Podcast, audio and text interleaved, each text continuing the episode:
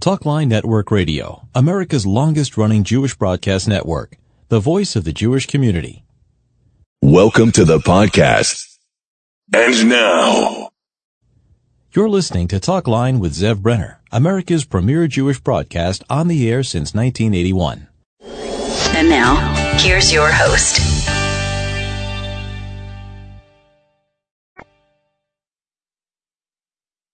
Welcome back to the program, Mom Zev Brenner. It's always a treat, always a privilege to have Nat Lewin with us. He's been in the courts for more than 55 years and voted by his peers to be included in the best lawyers in America and the District of Columbia for all the 25 editions of that volume. He's also been among the best lawyers in the following four practice areas, but he's also been a staunch defender of the Jewish community in so many different cases, including uh, Shalom Mordechai Rubashkin and others. It's a pleasure to have you back on the broadcast. Thank you for joining us. Oh, Zev, it's been quite a while since uh, we've had a conversation. I guess maybe before the Magefa hit. Right. I'm. I'm glad to have you back, and you're looking good. And of course, always nice to see you. And I know Ricky's in the background, the family. So uh, good to speak with you again. Before I get to our topic, which is that crazy story of anti-Semitic agitators and protesters who got an award upheld by the courts, a damage award from a shul because they were protesting against it. But I know you and I discussed off the air uh, the injustice that was done, the miscarriage of justice in the case of Shelley Silver. So I just first wanted to begin with that because that's something which a lot of people have commented to me that they were upset by, by what happened. Uh, well, yes, I was very upset. I was very upset from the beginning of the prosecution of Shelley. I mean, I I wrote a piece uh, in this week's Jewish Press in which I specifically referred to the fact that uh, by strange ways that only Hakadosh Baruch Hu knows, Shelley passed on the day that um, on Daf Yomi they spoke about Adam Chashuv Shani, that you have to be very careful if you are an important, prominent person because people attack you. And people attacked him totally unjustly. I thought from the very beginning of the charge against him that they ganged up on him on the basis of standards that had not been followed by legislators in New York for years. Shelley was very punctilious about being careful not to do things that would be improper, but what he was charged with doing was really uh, uh, uh, the kind of thing that legislators in New York had been doing for years. But his opponents made a criminal charge of it. They succeeded in persuading a jury that this was a crime. And Shelley was, I thought, really the one legislator in the United States who was the strongest guardian of Jewish religious rights. I mean, I did a lot of work on the federal basis with Steve Solarz, who was the other who also defended Jewish religious rights. But Shelley was always there. And I noted in my piece in the Jewish press that obviously the standard by which he led his public life was the standard that Mordechai told Esther Hamalka, Mi Yodea em la'is kazos higat lamalchus. He, Shelley, always knew that if he had these important positions and was able to influence public policy, he would do it on behalf of the Jewish community. He did it in regard, I know personally, in regard to the New York get laws, which he introduced. And there was a time with a new governor in New York, Mario Cuomo, when the question was whether the governor would approve it. He was active in urging the governor to approve that law. I drafted it, but I know I and Rabbi Sherer Racha were fighting for it, and Shelley really pushed for it, and the later Get Law. And he also did similar kinds of things that I personally knew of with regard to Kiryas Yoel. Kiryas Yoel, we I litigated in the Supreme Court. I lost in the Supreme Court, And the truth is, the Kiryas Joel school that was at issue in that case would have closed that summer because the Supreme Court said it was unconstitutional to finance it. And Shelley Silver amended the law, not once, not twice, but three times, each time in order to be sure that that school could continue. So even though the Supreme Court held against it, the school was not closed for a single day. And that's a tribute to Shelley Silver, Zichrono Livracha. And I feel, again, I've seen lots of outrages in terms of uh, Jews being prosecuted or in various ways targeted in American courts. But the prosecution of Shelley Silver was among those. In my own experience, it ranked with, and I didn't represent him. I read about it in the newspapers. But I thought that what was done to Shelley Silver was as bad as the kinds of things that American justice did to other Jewish victims over recent years. Is it anti Semitism then? I think there may have been, again, anti Semitism or at least anti Orthodox practices sometimes emerge even on the part of Jews. I mean, I represented uh, uh, one of the defendants who was charged in what I call the the uh, uh Getcha case, where where they created a crime in order to get some people who they thought were really acting very actively and threatening violence to against husbands who would not give a get. And the federal government created a crime. They made it up. They had people acting as an aguna uh, in order to trap Orthodox Jews who would participate in trying to get a get, force a get. That was an outrage. I participated as a defense counsel in that case. You're talking about the, is that the Rabbi Epstein case? The Rabbi Epstein case, correct? Rabbi Epstein, absolutely. I did not represent him. I represented another defendant who had really joined just in order to be a witness to the signing of the get. And they trapped him, they prosecuted him, and a jury, federal jury in New Jersey, convicted him, found him guilty before a Jewish federal judge. It was an it was a really embarrassing case for Jews in the United States. Now, in the case of Shelley Silver, is notwithstanding whether he should have been prosecuted or not, the fact is, though, under COVID regulations, they freed a whole bunch of people from being in prison to home confinement because of the COVID, especially those that were at risk. You even had uh, Michael Cohen, Donald Trump's lawyer, and you had uh, others that were released. Uh, you had Dean Skelos.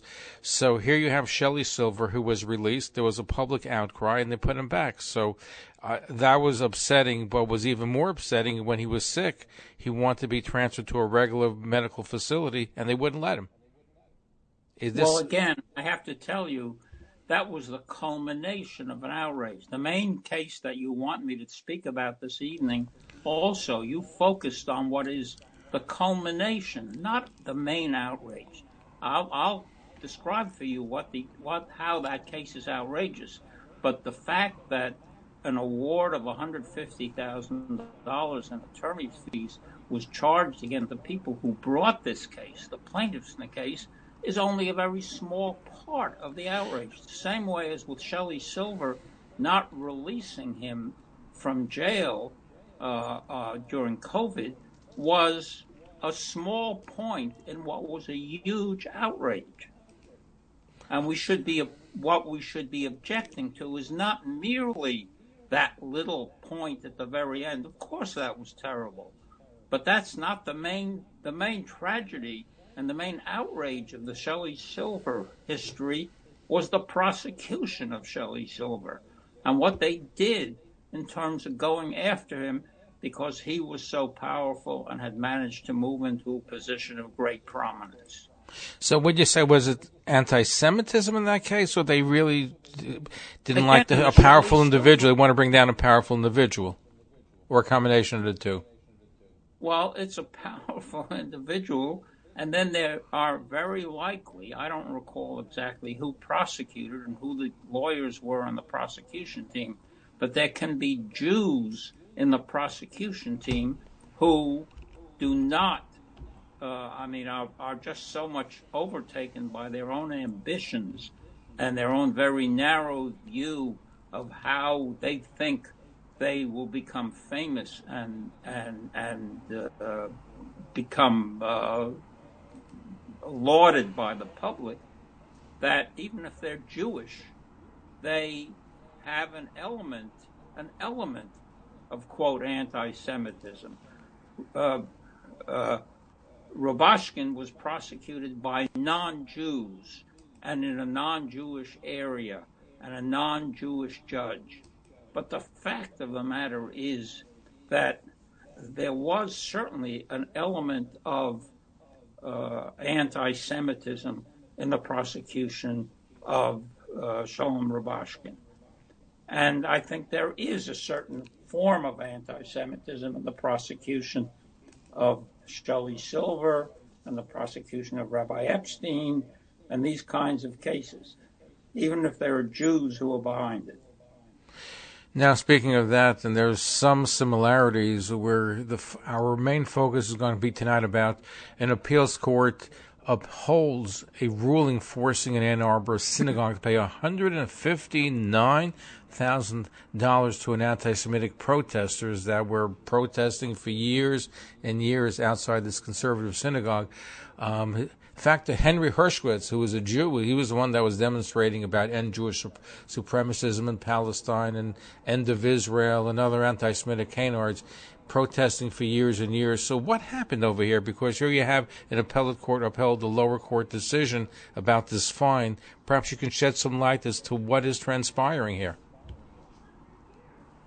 Well, what was transpiring was, I mean, you could read the opinion of the Court of Appeals I will tell you that when the Court of Appeals issued its opinion, I was not involved in that case, but I read about it. And I wrote a piece at that point, uh, printed in JNS, that said this is a clear and present danger to Jews in the United States, to American Jews. It, and I don't, as, as someone who suffered from the Shoah, I don't take Holocaust analogies easily, but you couldn't help but think of the fact that in Germany, when they began, well, even before Hitler, the attacks on Jews were ganging up at the synagogues. You surround the synagogues and you attack the Jews as they're going into shul. And this was a case in which the court itself says, I will read it to you, every Saturday morning since September 2003, protesters have picketed the Beth Israel Synagogue. Their group typically comprises 6 to 12 people, and they display signs on the grassy sections by the sidewalk in front of the synagogue and across the street from it.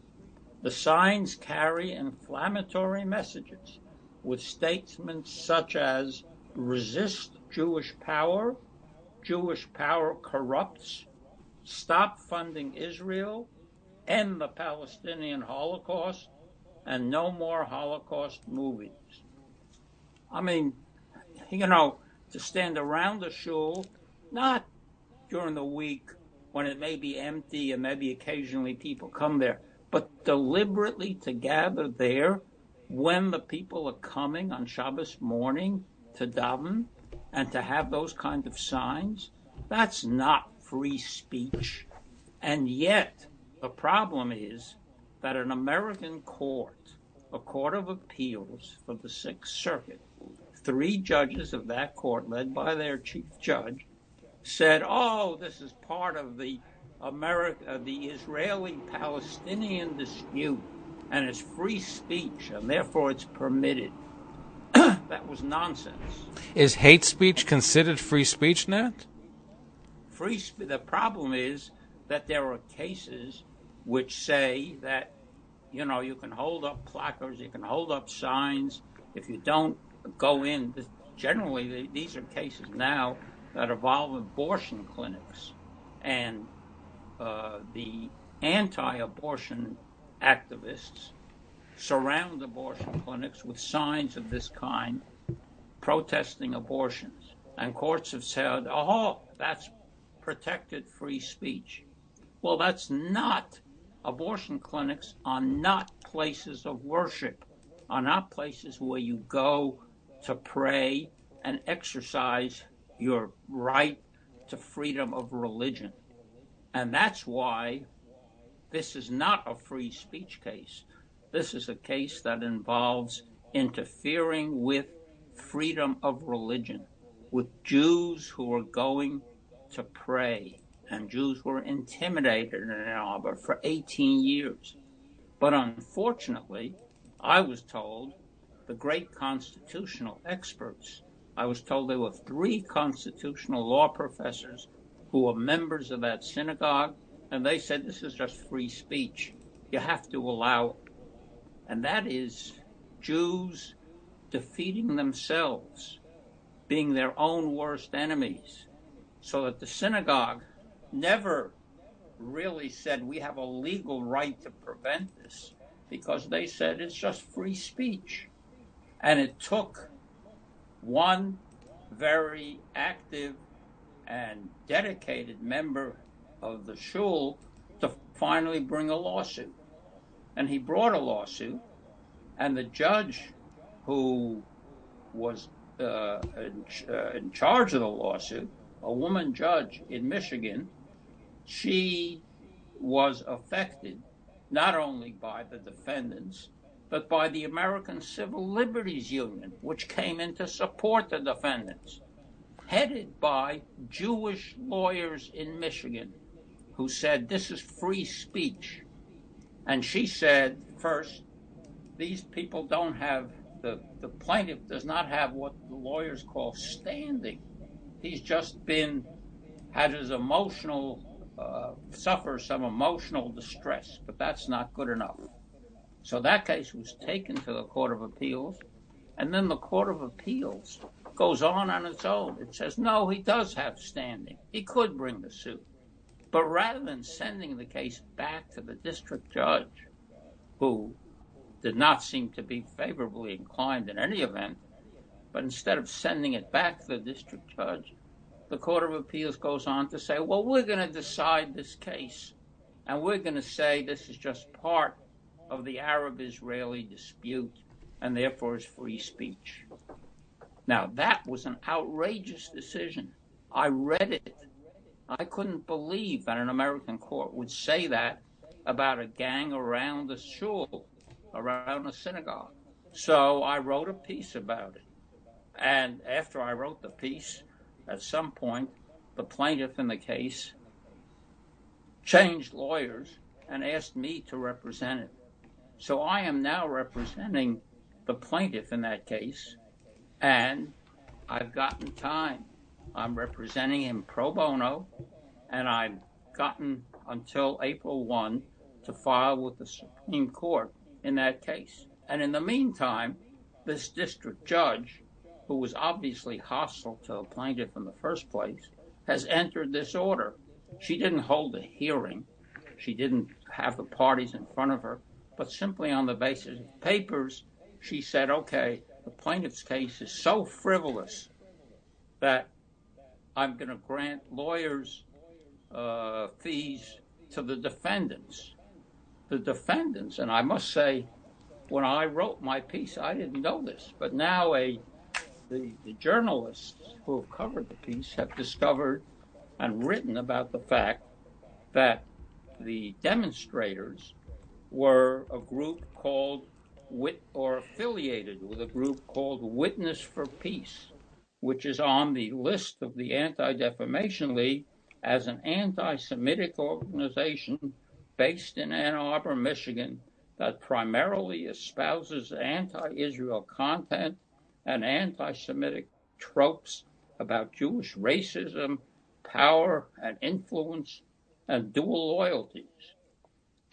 The reporter has said that ADL describes WFP's leader and the self described coordinator of the demonstrations as a Holocaust denier. So that's what you've got. You've got a case in which this organization puts together eight to 12 people every Shabbos morning in front of the shul to have signs that say Jewish power corrupts. And I can't believe that the Supreme Court of the United States is going to support this or permit this. And I would hope that when I file my petition, that I get Jewish organizations. There was. COLPA had an amicus curiae brief in the Court of Appeals that was uh, Agudath Israel really led this effort.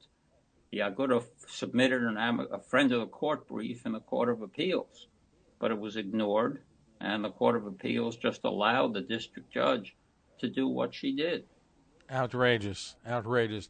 Our guest is prominent attorney Nat Lewin. He is a defender of Jewish causes, in this case, defending a synagogue where they had the lawyer and you had some of the other members that sued a group, an anti-Semitic group that protested for years and years outside the synagogue, and they were the judge ruled that they have to pay a hundred and fifty-nine thousand dollar fine for bringing the lawsuit. Outrageous. When we come back, we continue our conversation with Nat Lewin. Follow us on Facebook, Twitter, and Instagram.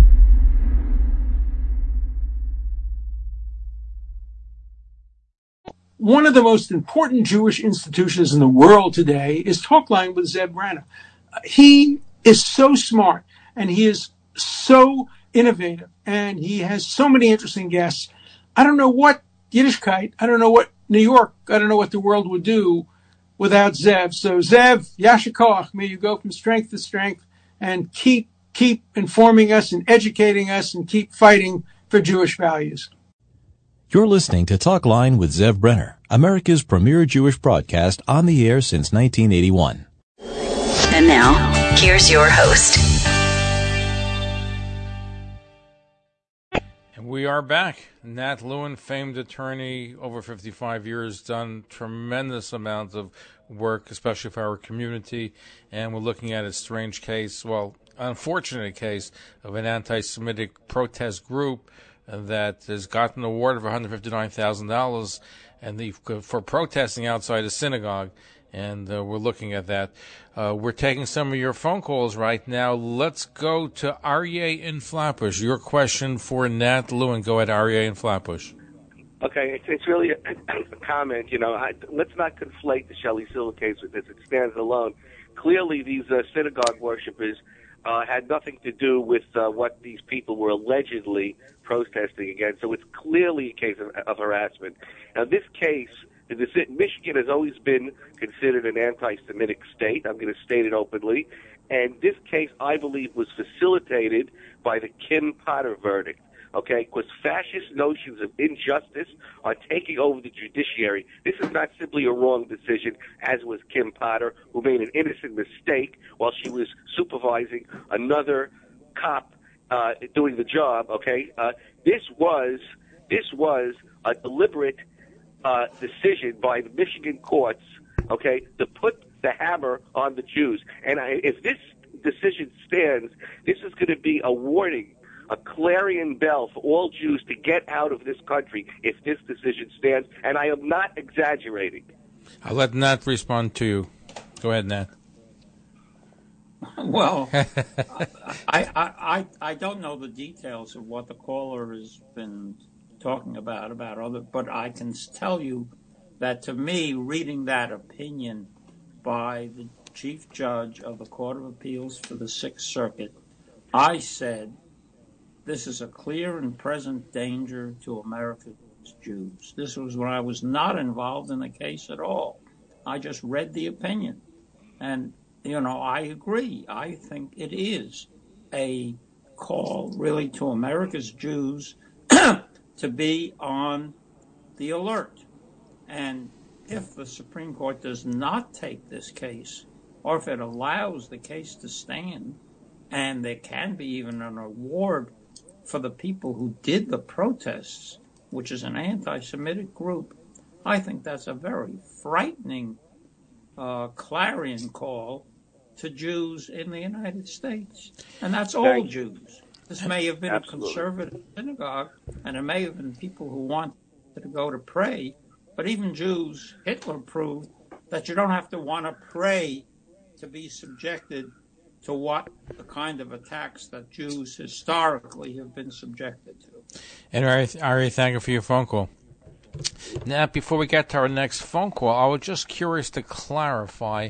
Again, I asked you this before as to what limits can can a group go uh, and make anti-black, anti-Jewish statements. We did a show about the Goyim Defense League, which seems to be within the law, where they protest against Jewish sites. There are neo Nazis that were in Florida that were demonstrating. Here you have a group that's demonstrating outside a synagogue, but if they're on the street does how far where does the law stand if it would be an anti-black group where they had the same kind of decision is that the free speech uh, how far does it go there's no question. America is unique. And in a certain sense for all the years i've been litigating i've been proud of the fact that america is unique in protecting free speech. And to the extent that these demonstrators anti-Semites they may be, if they simply marched around the streets of Ann Arbor with these signs, they would have a free speech right to do that. They could carry signs that said Jewish power corrupts, Jews have too much power, all kinds of lies. But I just say in this case, as a lawyer, as a constitutional lawyer, as a someone who was taught in the leading law schools has taught constitutional law, I say this is not free speech. This is simply harassing religion. This is gathering around a synagogue. What would happen if, and I've said this in the brief I filed already, what would happen if people did got around a, Mus, a Muslim mosque and started m- making assertions that Muslims, you know, have child brides and imprison women, and uh, Sharia law uh, requires death. Uh, I mean, I, I, that would just lead to religious hatred around the mosque or around the Catholic Church, assuming what they said was, you know, the Pope is is a, a, a, uh, an abuser of children and the Catholic Church abuses children. I mean, what happens if you would say that around the church? It's one thing you want to say it in an anti Semitic magazine or publication, or even if you want to walk around the streets of a city with a placard that says it. In the United States, that's free speech. You can say all kinds of hateful things. You couldn't get away with that in a lot of European countries, but in the United States, we're proud of the fact that we have free speech. But to gather around a synagogue when people are coming to pray, that's not free speech. You're not trying to persuade anybody. You're just trying to intimidate and harass people who are engaged in a constitutional right, the right to pray. But when neo Nazis gathered in Skokie, oh, about 20 some years ago, in a Jewish area, or you say they could march with these hate they... signs. The well, program just, just, just one moment, just one moment. The opinions and views expressed the therein not necessarily reflect those of AM 620 WSNR Fort In the sense that you could stay at home. The Nazis wanted to march through the neighborhood well, what, what I started to say in that was is that is that when the neo Nazis marched in Skokie 20 some years ago, and the, I think the ACLU defended them. Now you're saying they could march in signs, you know, uh, away from the shul, from the synagogue, but they're going to say, "Hey, we can be. We're in public property. We're in the street. We're not in the synagogue. We're across the street from the synagogue. So we're exercising free. Why is free speech different? Why is hate speech allowed two blocks away, not in front of the synagogue? It shouldn't be allowed anywhere." Well, no. I mean, if you want to protect free speech. I think you can protect free speech with it's really in some way an effort to persuade some people, even of some hateful message. You're trying to persuade people that you're right. Okay, in America, you can do that. Even if you're anti Semitic, even if you're hateful, you can do that. But to gather around the synagogue is not speech, it's action which is designed to harass and intimidate, which it did. It got people not to want to go to that shul. It got people to be terrified when they were going to the shul to see those signs. So it's an interference with freedom of worship. That's a very fine line, maybe a legal line, but I think it's very clear. You can't go and stand at where the people are going to pray and say, I'm just engaged in free speech. That's all that I'm doing. Apart from the fact that this court just immediately saw this as an Israeli Palestinian dispute even though the sign said Jewish power corrupts, and it just was an attack on Jews in addition to an attack on Israel. But I think an attack on Israel in the United States today is anti Semitism. Under the IHRA definition of anti Semitism, it is anti Semitism. You're trying to get at the Jews by saying, oh, all I'm doing is I'm just criticizing Israel but you're really attacking the Jews for that. Stan Forest Hills, your question for Nat Lewin. Go ahead, Stan. I find it difficult, counselor, that you made the comparison, and it's the same thing with people standing in front of an abortion clinic protesting and uh, not allowing people to go in is the same thing as uh, these these these idiots protesting against the Jews and not letting, doing uh, letting them in. It is the same thing I don't agree with what they're doing outside. I agree what they were doing inside, but it's the same thing. It's speech. How do you how do you see that it's not? It's I'm not for either group. Let me make that clear. I'm not for the anti-Semites, and I'm sure not for the people who protest against abortion. But it is the same thing. They're speaking and so on. Now, the question I need to know is: Are the streets in front of the synagogue private? Are they owned by the synagogue or are they public? They're public streets. The difference, I think, I have to tell you, the difference is that an abortion clinic is not protected by the free exercise clause of the First Amendment. An abortion clinic is not a place where you engage in religion.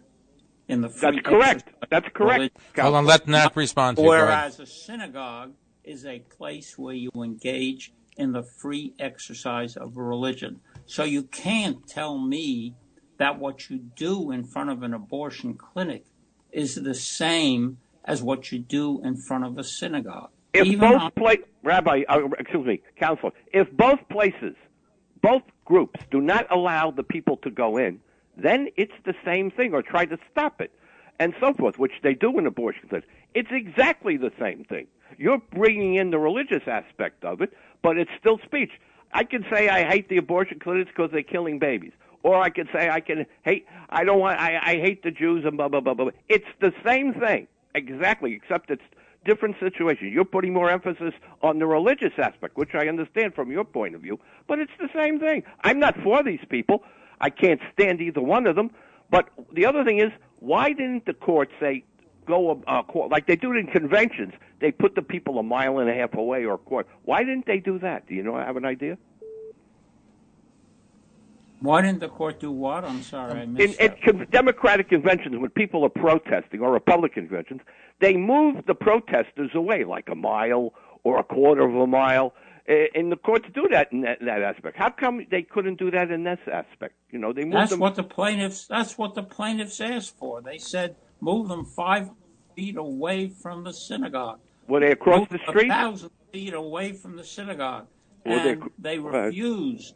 They asked the Ann Arbor police to move them away, and right. the Ann Arbor police said no. They have a free speech right to stand on the public street and say it, even though that public street, those areas are surrounding the synagogue. Well, how did they come up with the amount of money? That's what. I, what was the money the, for? Because they they went against the group and they said no, and uh, I, I thought if there were damages to these people physically, they would sue. Why was the monies given? That I don't understand. Good question. Why? Where did they come up yeah, with that I don't amount of money? Yeah, how, and how did well, for what purpose? The money was awarded as attorney's fees to Oh. the defendants for having to, to defend against the plaintiffs who sued to try to get them moved. They call it a frivolous lawsuit, didn't they? Pardon? Didn't they call it a frivolous a frivolous lawsuit? the, the district judge said, yes, it's a frivolous lawsuit. Hmm. It's unbelievable because I do think both events are the same thing. But I understand from the religious aspect. But they shouldn't have to pay anything. I mean, that's crazy. On that point, I agree with you. Whether come up On with all that money- points, it's uh, anyway. Thank you for your phone No call. problem. I appreciate your call. Okay, we are going to take a break. Our guest is famed attorney Nat Lewin. He defends lots of Jewish causes and uh, he's taken on the case of a Ann Arbor, Michigan synagogue where uh, the judge ruled that they, the synagogue has to pay an anti-Semitic group $159,000 for bringing a lawsuit protesting they, that they have anti-Semitic canards and signs. Been doing this for years and years and years and getting away with it. When we come, we're going to be right back right after these messages. Are you interested in hosting your own radio show and podcast, or perhaps a TV program? Talkline Network can help you get on the air from one hour weekly to 24 hours a day.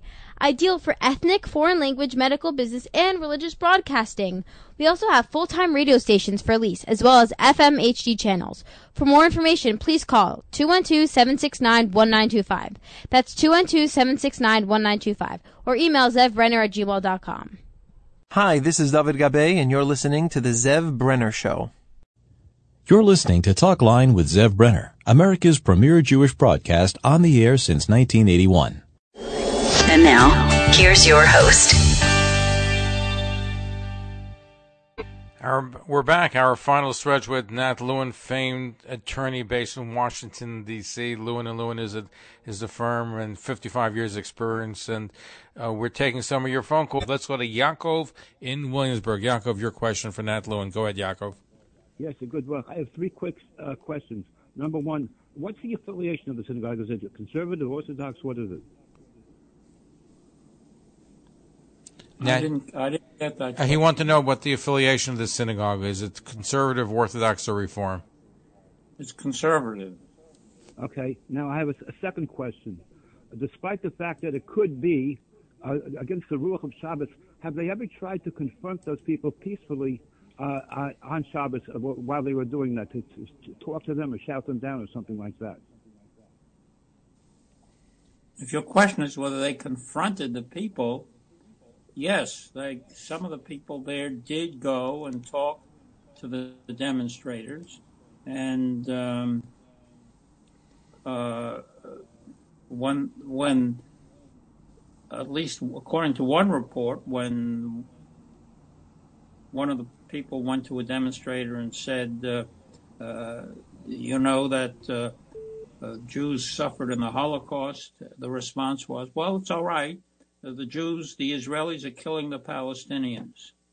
Okay. Now, could I could I could I mention one thing? Uh, since the Purim is coming, it's the month of Adar.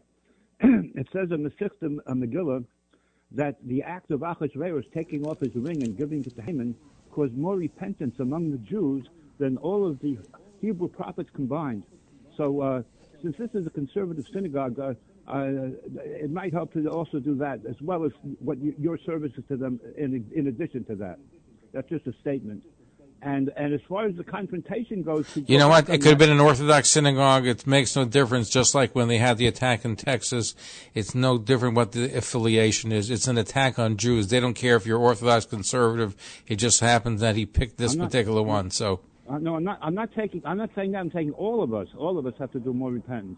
And Okay. Also, I want to say just one more thing very quickly. Um, when the confrontation occurred, I, don't. I don't think one person talking. I'm talking about, even though it's Shabbos, a group vociferous shout down. It, it- it's Stoker Shabbos in a case like this. That's what I think. And that's all I have to say. Thank you very much. Nat, do you want to respond to that? I didn't quite hear it. I think he wanted to know if uh, the Jews should have been screaming and yelling and having a vociferous, vociferous uh, counter demonstration, uh, even though it may not be in the spirit of Shabbos, is what he was saying.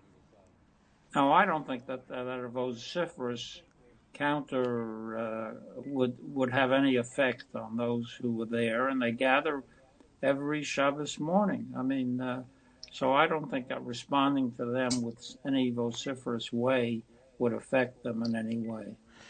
I'm curious to know in the, this case, isn't it a Jewish individual, a Henry Herskovitz, an anti Jewish Holocaust denier? He's the founder of Jewish Witness of Peace, who's the main agitator here?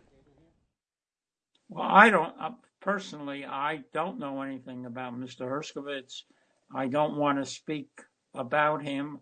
I just know what a reporter has discovered about him and has written about him. Uh, so that's that's all that I know about him. Really. Okay, let's go to Saul in Brooklyn. Saul, you have a question for our guest. Go ahead. Yes, thank you. I just wanted to call and say, on behalf of all the people who are able to observe the Sabbath and keep their jobs because of a lawsuit by Mr. Uh, Mr. Lewin Esquire in which he got the court to find where there's that they need to have a reasonable accommodation to Sabbath observers unless there was undue hardship, which I personally benefited from and thousands of other people benefited from. I want to say, Nat, Mr. Lewin, thank you very much, and I encourage you on your current lawsuit. Everything you do in, in this regard has always been wonderful, and I want you to uh, I want to compliment you and I want to encourage you to continue because you've done wonderful work, actually historic work, and it's very much appreciated. Well, I, I very much appreciate your comment, and uh, I'm proud of the fact that I did draft that federal. It's a federal statute that requires that employers can have to accommodate to religious observance unless they can demonstrate undue hardship. I personally drafted that language, and together with Dennis Rapps and others at COLPA years and years ago, uh, got it through Congress. So uh, I'm very happy to hear from anybody who has benefited from that law or from other laws that I tried to work on uh, during the many years that I have had the honor and the privilege of practicing law and representing the Jewish community in various cases in the United States. Henry, thank you for a very good call. And Nat does deserve accolades for all the work he's done for so many different Jewish groups and individuals, whether Shomer Shabbos and Get laws and the other laws, and helping free people from prison, like the case of Rubashkin. So thank you uh, for that. Thank you. Have a good night. Have a good night. Night. Okay. Um, I was just curious: is is do you think there is a possibility of success in this case? Because once you know you appeal, I don't know what the odds are. You would know better if when you appeal a decision from the appellate division. What are the odds of success? Well, the Supreme Court certainly takes very few, takes one percent of the cases that are presented to it. But I think that the extreme nature of this case, particularly if when I file a petition, there is substantial support from other groups, friends of the court, as you these days in some of the free exercise of religion cases, and this is a free exercise of religion case. Don't forget, there are now on the Supreme Court six justices who have expressed very strong support for the free exercise of religion.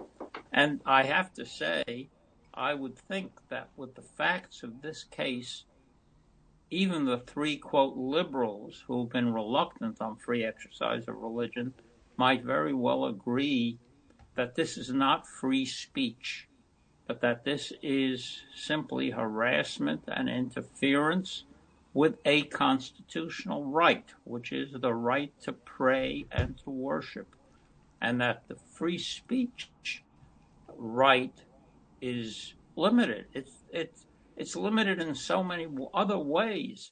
Fighting words are not free speech. Defamation is not free speech. Child pornography is not free speech. Uh, so I don't know why this becomes free speech. And I think maybe a unanimous Supreme Court can say that. Okay, we'll squeeze in one more phone call. Let's go to Lisa on the east side of Manhattan. Lisa, you have a question for our guest. Go ahead, Lisa. Thank you. What happens if uh, people protest in front of mosques or, or black churches? Then it would be a hate crime. But the, these these liberal idiots, and I mean that, uh, they don't. They uh, think that Jews, only 15 million of us in the world, are the oppressors. Oppressors, and um, they're not. You know, Jewish people don't protest like blacks come out and uh, whatever. They don't protest effectively at all. But it would be a hate crime if this was done in a black church or mosque. It's not free speech. It would be a hate crime. But with Jews, it's okay to do it to them. I'm very angry at this. I'll let I'll let Nat respond to you. Go ahead, Nat. Well, again, are you going to have to translate that? I think she's saying that if, been hate, if there been a hate group uh, against the mosque or any place else, it would been it wouldn't have, it would have been di- treated differently than it's in front of a synagogue. Well, I wish I could disagree with you. I don't know whether I can disagree with you. I mean, I think maybe if this had all happened around a mosque, Yeah, uh, or black church. the court the court might very well uh, uh, have arrived at a different result. I don't know. You can speculate that. There's a basis for that conclusion, I think, and on what's happening in the United States today. But the fact is, this happened around the synagogue, and I think maybe a court would have been more sensitive to it had it happened around the mosque, or indeed even around the Catholic Church. Anyway, thank you for your question. A few moments we have remaining. You've written, I just want to change gears for one moment. You've written an article in Tablet magazine called When Justice Breyer Was Called to the Tower, and I'm curious to hear about that. But isn't the seat that's being vacated considered a Jewish seat, and now they want to make it an African American woman seat? Well, there was a time before Justice Ginsburg died that there were three Jews on the Supreme Court, which was really very unusual. Uh, I don't think, although I'm certainly proud of the fact that uh, Louis Brandeis, Louis Brandeis and Benjamin Cardozo and Felix Frankfurter and Arthur Goldberg all were on the Supreme Court, and even Abe Fortas. Uh, I think that the best person who qualifies ought to be appointed to the Supreme Court. I don't think that there should be a uh, a racial or religious or gender uh, qualification or uh, quota with regard to the court, and I think that the with Breyer, I mean, the interesting thing about Breyer in that piece that I wrote that maybe your audience would be interested in is that Breyer's Hebrew name is the same as Rashi, Shlomo ben Yitzchak. I discovered that and I told the story of how, because it was Shlomo ben Yitzchak and because he knows he's able to remember Rashi better than Shlomo ben Yitzchak, he got an aliyah at the Marble Arch Synagogue when the Gabbai went up to him and said, I recognized him, Justice Breyer. We'd like to give you an aliyah. What is your Hebrew name? And Breyer reported to me in a meeting that we had that he told the Gabbai that he didn't know his Hebrew name, but he knew that it was the same as Rashi. And therefore he got his aliyah. Amazing, amazing story. What we focus on this synagogue in Ann Arbor, Michigan, that's facing these protests.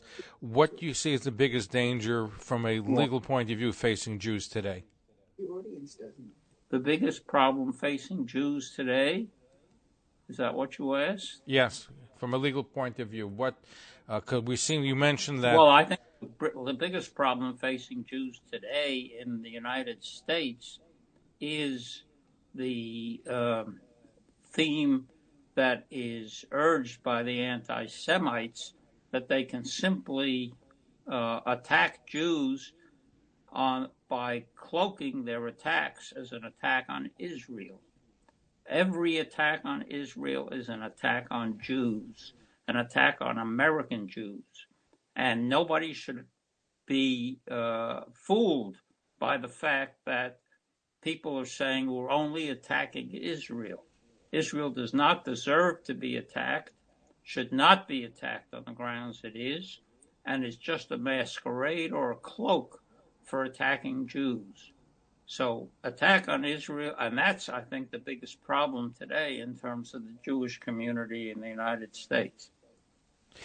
Nat Lewin, a famed attorney, who does so much for our community. Thank you for sharing your wisdom, your insight, and we hope that you have a lot of success in, in this particular case, all your other cases, and nachas from your children and from the family. In regards to Ricky, too, in regards to Adina and to your family too, and this is a time of simcha. I mean, so these are months of simcha. So we should all have joys, and the greatest joy will be if we're released from the Magefa. Amen. Do it. It's a shame the Supreme Court can't hear this case during the month of Adar. right? That would be nice if we were in the month of Adari or Aleph of Bays, but it's not going to happen. But, well, final question: How long would it take if the Supreme Court were to look into this case in our in our Ann Arbor, Michigan? What time period are we looking at?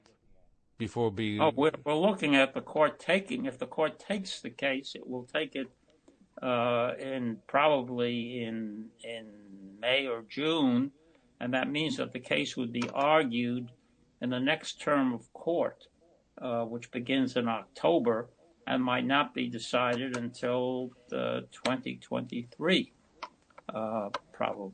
Wow. Nat, uh, thank you for joining us.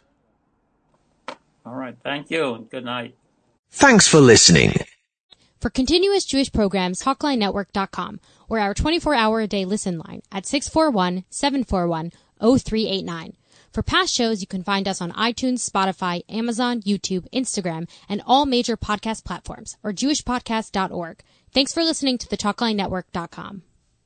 Talkline Network Radio, America's longest running Jewish broadcast network, the voice of the Jewish community. Talkline Network Radio, America's longest running Jewish broadcast network, the voice of the Jewish community.